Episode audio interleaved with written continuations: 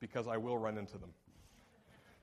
Turn with me, if you will, this morning to the minor prophet Hosea, chapter 10. It's the first of the minor prophets.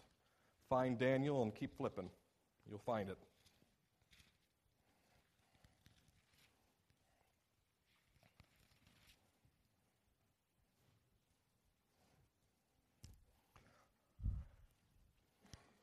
Now, I have to preface this by saying I don't want anybody to amend the statement I'm about to make.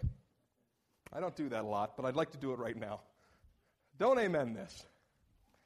I believe, from a, just from a historical, sociological standpoint, that it is harder to be a Christian in America today, in America, than it ever has been before.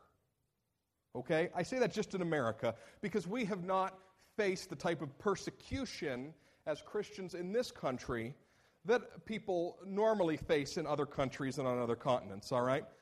But I will say that it's harder to be a Christian in America than it ever has been before. And you might cite church attendance or something like that, but I, I, that's not even a, a great gauge because there were times, even before the Second Great Awakening, that church attendance in America in the early 1800s was less than it is today. So let's not look at church attendance to say that, that that's the end all be all of whether or not our nation, it's a hard time to be a Christian. But I believe our forebears never had to deal with what we are dealing with right now, especially in the last 30 to 40 years. Their beliefs were never as hated as our beliefs are today. Okay?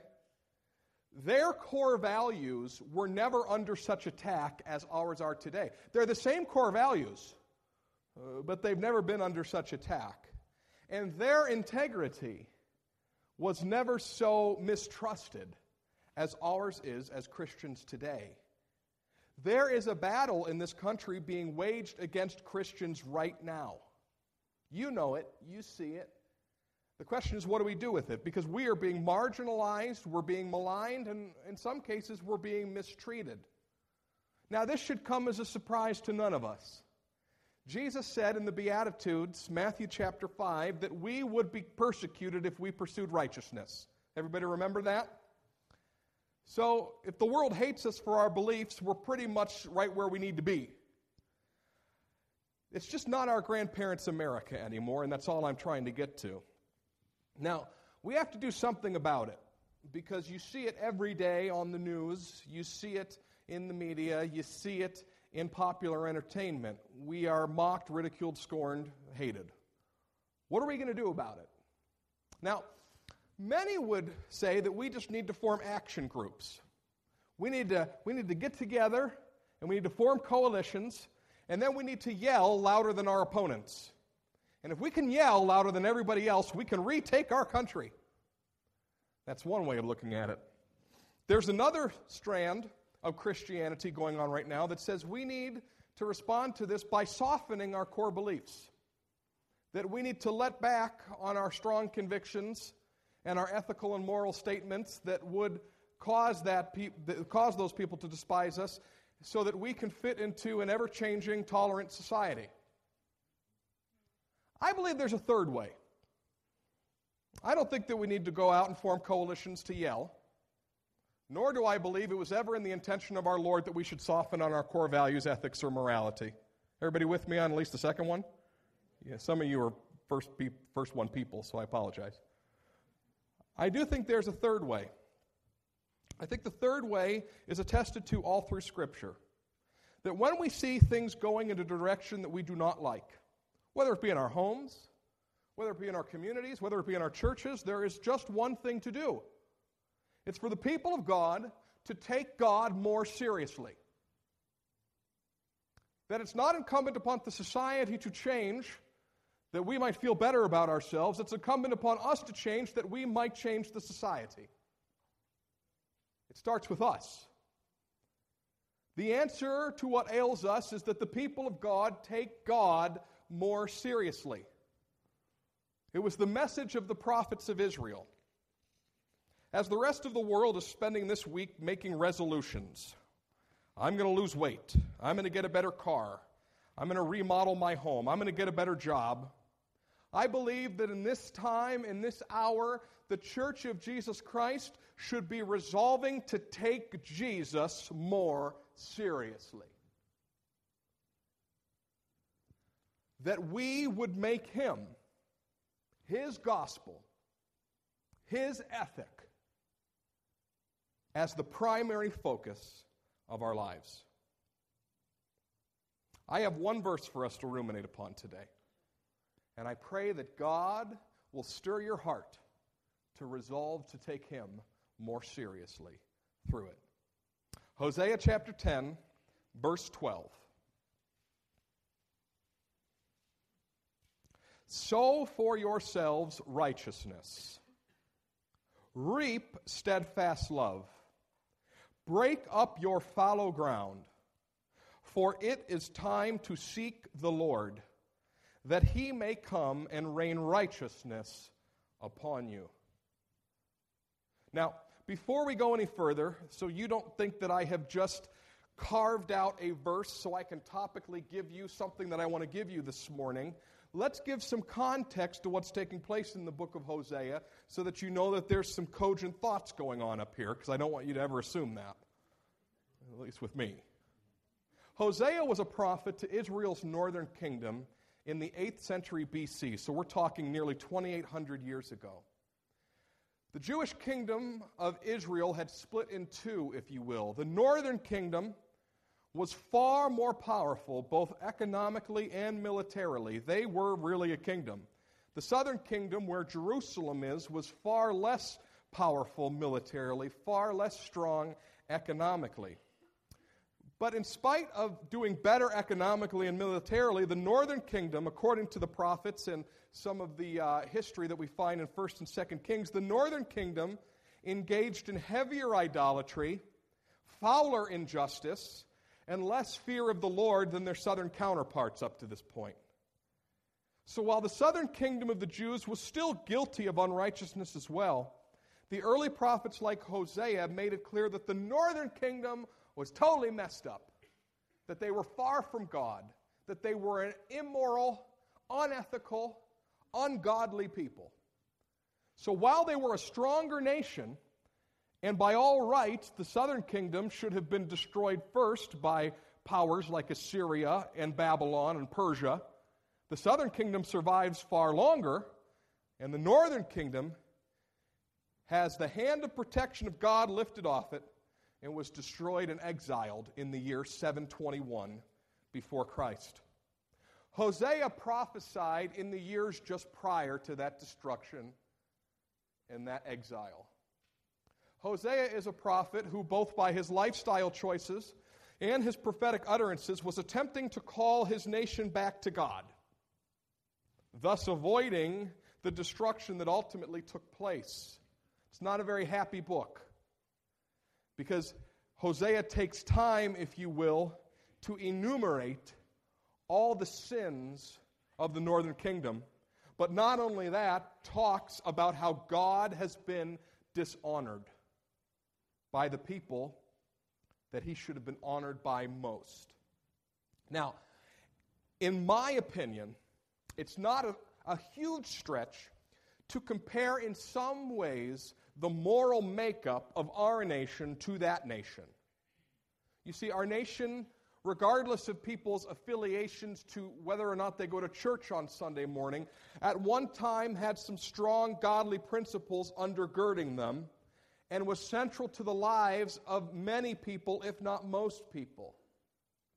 But over time, fear of the Lord was replaced by hedonism.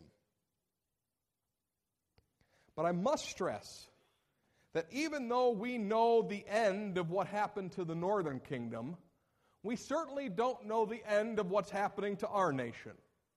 Some of us would like to prognosticate, and some of us would like to say that it's all going to hell in a handbasket. But we do not know the end of the game here, if you will, in our nation. But we do know much like the nation of northern Israel, or just Israel as it was known. We have gone from a place of fearing the Lord and a centrality of its ethics and principles to a place where we do not fear the Lord and are interested in hedonism and whatever morality the culture wants to shape. With all of that said, the Bible is not a book of gloom, but one of hope. And even in the midst of pronouncing judgment in the book of Hosea, chapter 10, verse 12 was written. Even in the midst of going, this is heading on a track that I don't want to think about, that's not good, there is still a break. There is still a moment to stop the train rolling. Thus, Hosea writes the words of chapter 10, verse 12. Words that calls the people who are still loyal and who still honor God to a high standard and a lifestyle that's going to disregard the prevailing current of society. Sow for yourselves righteousness. Reap steadfast love. Break up your fallow ground, for it is time to seek the Lord, that he may come and rain righteousness upon you. Now, some of you may do this. Go home today and read the rest of chapter 10, because verse 12 seems terribly out of place. After all, things were headed to a sad but inevitable conclusion, right? What is the point of sowing righteousness individually when the rest of society scorns us? Why reap a harvest of steadfast love when everybody else is out to get theirs? And the answer is simple. Wherever the people of God sow in righteousness and reap steadfast love, there is still hope. wherever the people of God take God seriously, there is still hope. I would venture to say to you that the northern kingdom of Israel was in a far darker place than the place that we're living in today. Yet verse 12 was written. Wherever the people of God take him seriously, wherever we sow in righteousness, wherever we show the steadfast love that our Lord Jesus Christ said would be the marker of our discipleship to him, there is hope. There is hope. Regardless of the time, the season, the prevailing winds, we are the beacon of God's light and hope. And when the people of God allow their light to get dim by disdaining righteousness and forgetting to love, hope is snuffed out. But we are not a people ready to embrace gloom. We are not a people ready to embrace inevitable destruction. We are people who look for the light of Jesus Christ to dawn, and we look for it every day. It would be very easy, with the way our country is going, to just view ourselves day by day as victims. That would not be the tenor of Scripture. We are to view ourselves as conquerors, not victims. We are not victims. We are who Jesus said we were people who would be persecuted for righteousness. But we are not victims. We are doing the exact thing that God calls us to do when we are scorned for our beliefs, when we are maligned for our ethics. We are called to be that. We're not victims. We are conquerors. There is still light to dawn. There are still souls to be saved. There are still lives to be transformed. There is still hope. Don't be a victim of our culture. Be a conqueror through the power of our Lord and Savior Jesus Christ. It was the same for the people of northern Israel as it is for us today. Do things look gloomy? Sure. Are we the light in the gloom? You betcha. It's who we're called to be. So, as individuals, getting back to this particular passage, verse 12, how do we sow in righteousness? How do we reap steadfast love? And as I was thinking about this this week, two things came to me. One of the things that came to me about sowing in righteousness and reaping steadfast love be, was being people who are engaged in true reflection about who we are. True reflection. You know, thinking hard about how we are conducting ourselves and the way that we look. Without seeing our reflection, we really do not know who we are or how we are conducting ourselves. I would venture to say that if I were to ask for a raise of hands, we would all be embarrassed if I asked this question. How many of us, as we went to bed last night, took a moment to say, Lord, did I conduct myself righteously today? Lord, did I show everybody I came in contact with love? Did any of us reflect before we went to bed last night about the way that we conducted ourselves? I did, but only because I'd already written this sermon. We're not very reflective people. We're moving from one screen to the next, are we not? We're moving from the phone screen to the iPad screen to the television screen to the big screen to the movie screen. We're just moving from one thing to the next, but we're not very reflective people. We need to be reflective about where our righteousness is. We need to be reflective about if and when we showed love and if and when we didn't. In other times in history, Christians had the opportunity to do this because they were slower times. We live in busy times, therefore, reflection is going to be harder in our time. But it must be who we are. Without reflection, we will not see ourselves as we really are. How many times have you thought you look really sharp, and then you step into the restroom in the middle of your workday and realize something's wrong? Maybe, maybe there's a little gopher hanging out in one of your nostrils you know. Maybe you forgot to zip all your zippers, you know. For me, I recall a time Pastor Cindy and I were at a conference and we were in small group sessions all morning. And I had, I had made for myself for breakfast just very quickly because we had to leave at 6 a.m. just a peanut butter and jelly sandwich, and I was wearing a white sweater. And I had been in small group session all morning with all these other pastors, and I stopped to use the restroom and I found a splotch of red jelly on my white sweater that I had been showing off to all those people all day. No idea. You know, unless we really reflect, unless we really see ourselves as we truly are, we can't make changes. And believe me, I tried to make as many changes with hand soap as I could that day because I didn't want to be walking around with that red splotch. Many of us do not see the problems in our character, the lack of love that we show because we never think about either one of those things. We never pray about any one of those things. We never evaluate. And if we do evaluate, we only do so because a pastor made us feel bad, a radio song made us feel bad, or someone we love yelled at us. And then we're really willing to think about the ways that we've been conducting ourselves. But look at the terms Hosea uses for righteousness and love. He uses sowing and reaping.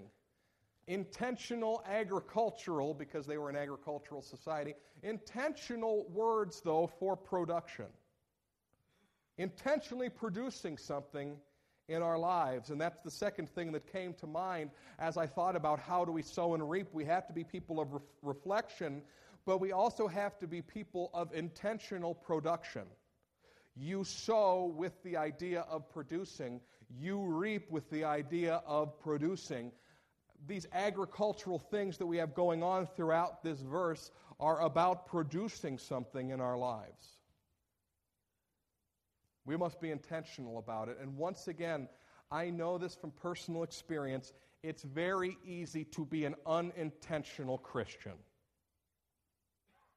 to let our lives produce whatever they're going to produce, but not really intentionally produce anything of spiritual value. To not really say, Lord, this is what I desire to do for you. Let's pray it into fruition. Lord, this is what you placed on my heart. Let's pray it and work it into fruition. Lord, this is what I'm convicted of. Let's pray it and work it into fruition. Instead, we sometimes just go to church and we enjoy the emotional roller coaster that a service or a class or a small group can be without any thought to what our lives are truly producing. And lest we get to a place of utter depression where we all think 2013 could have been better.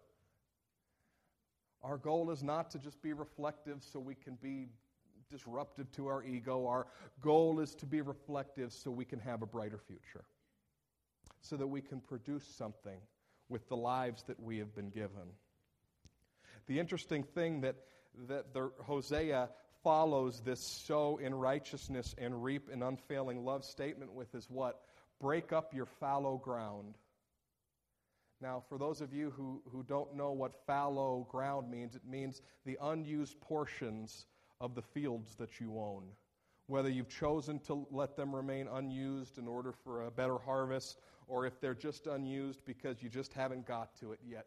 Fallow ground means that part of your fields, your vineyards, your ownership that has not yet been broken up for use. And as I read that, I thought, boy, Hosea, you hit it, man. Because we are to sow in righteousness, we are to reap in love, and none of us have maximized the potential of what God has given us yet.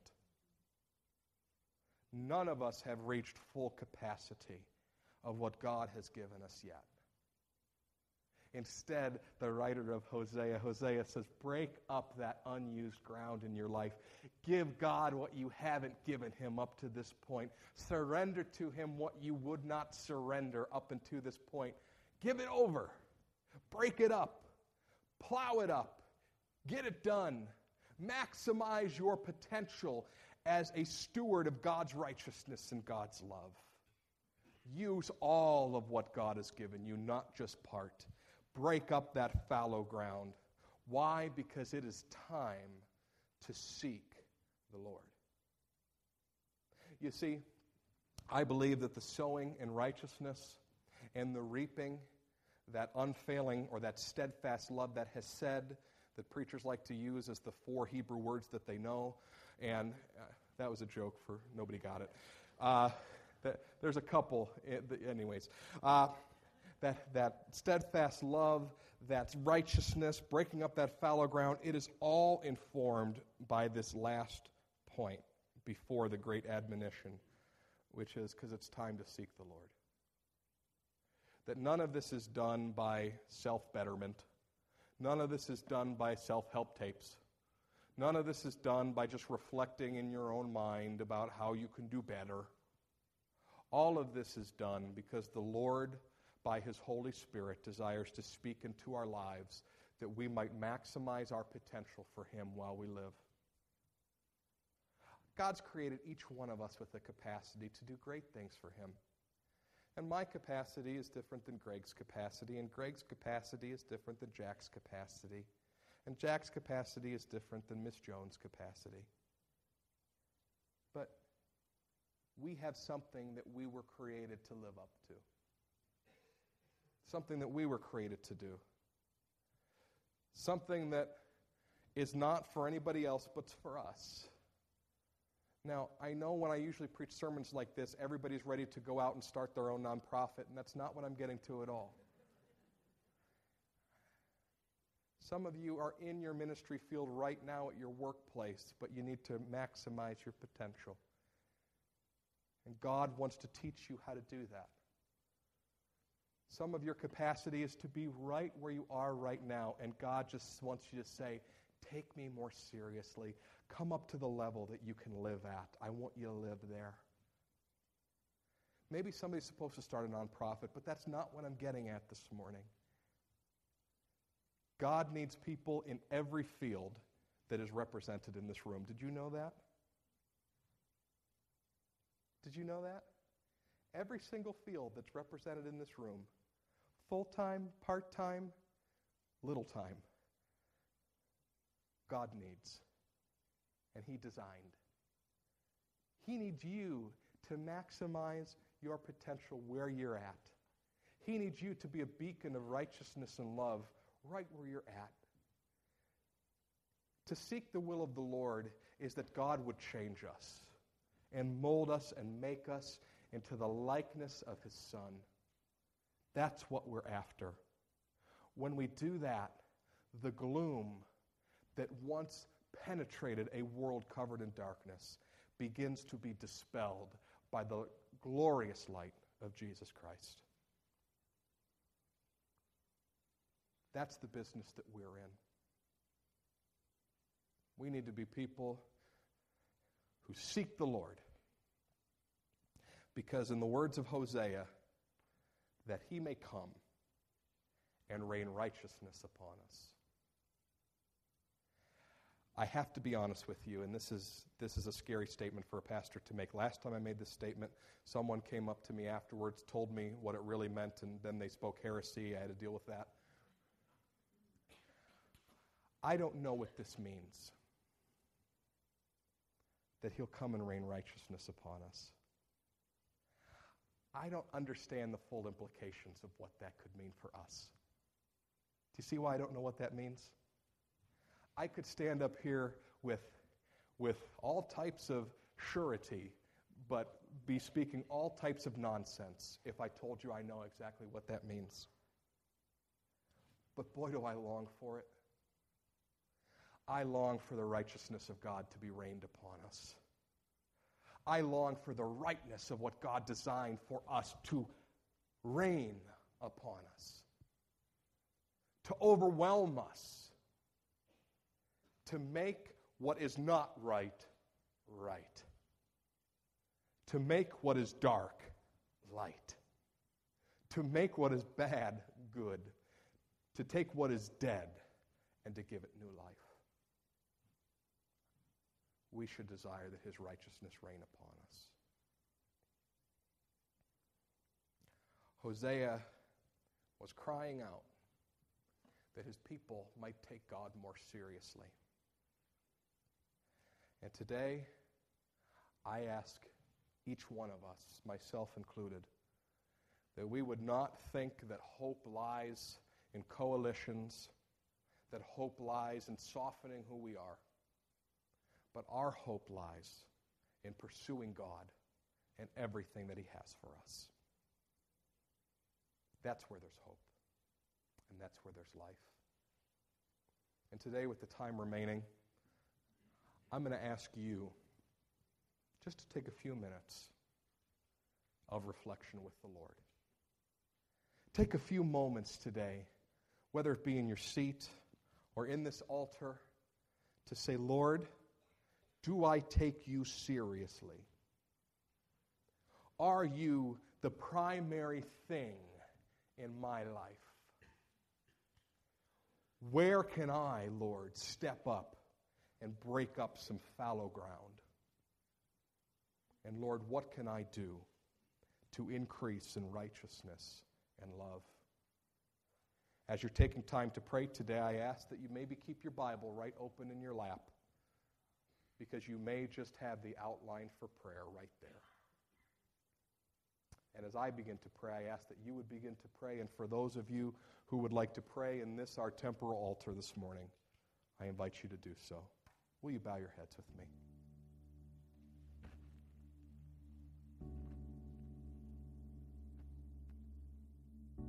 Heavenly Father, we desire to be a people who seeks after you. We desire to be a people, Lord, that sows in righteousness, that reaps in steadfast love, that admits that we have not arrived and break up the fallow ground of our lives. Most importantly, Lord, we pray that by your Holy Spirit, your righteousness would flood over us and make us beacons of light and hope. Father God, I pray in this place today we would take just a few moments to get serious with you, that you might speak by your still small voice into our lives.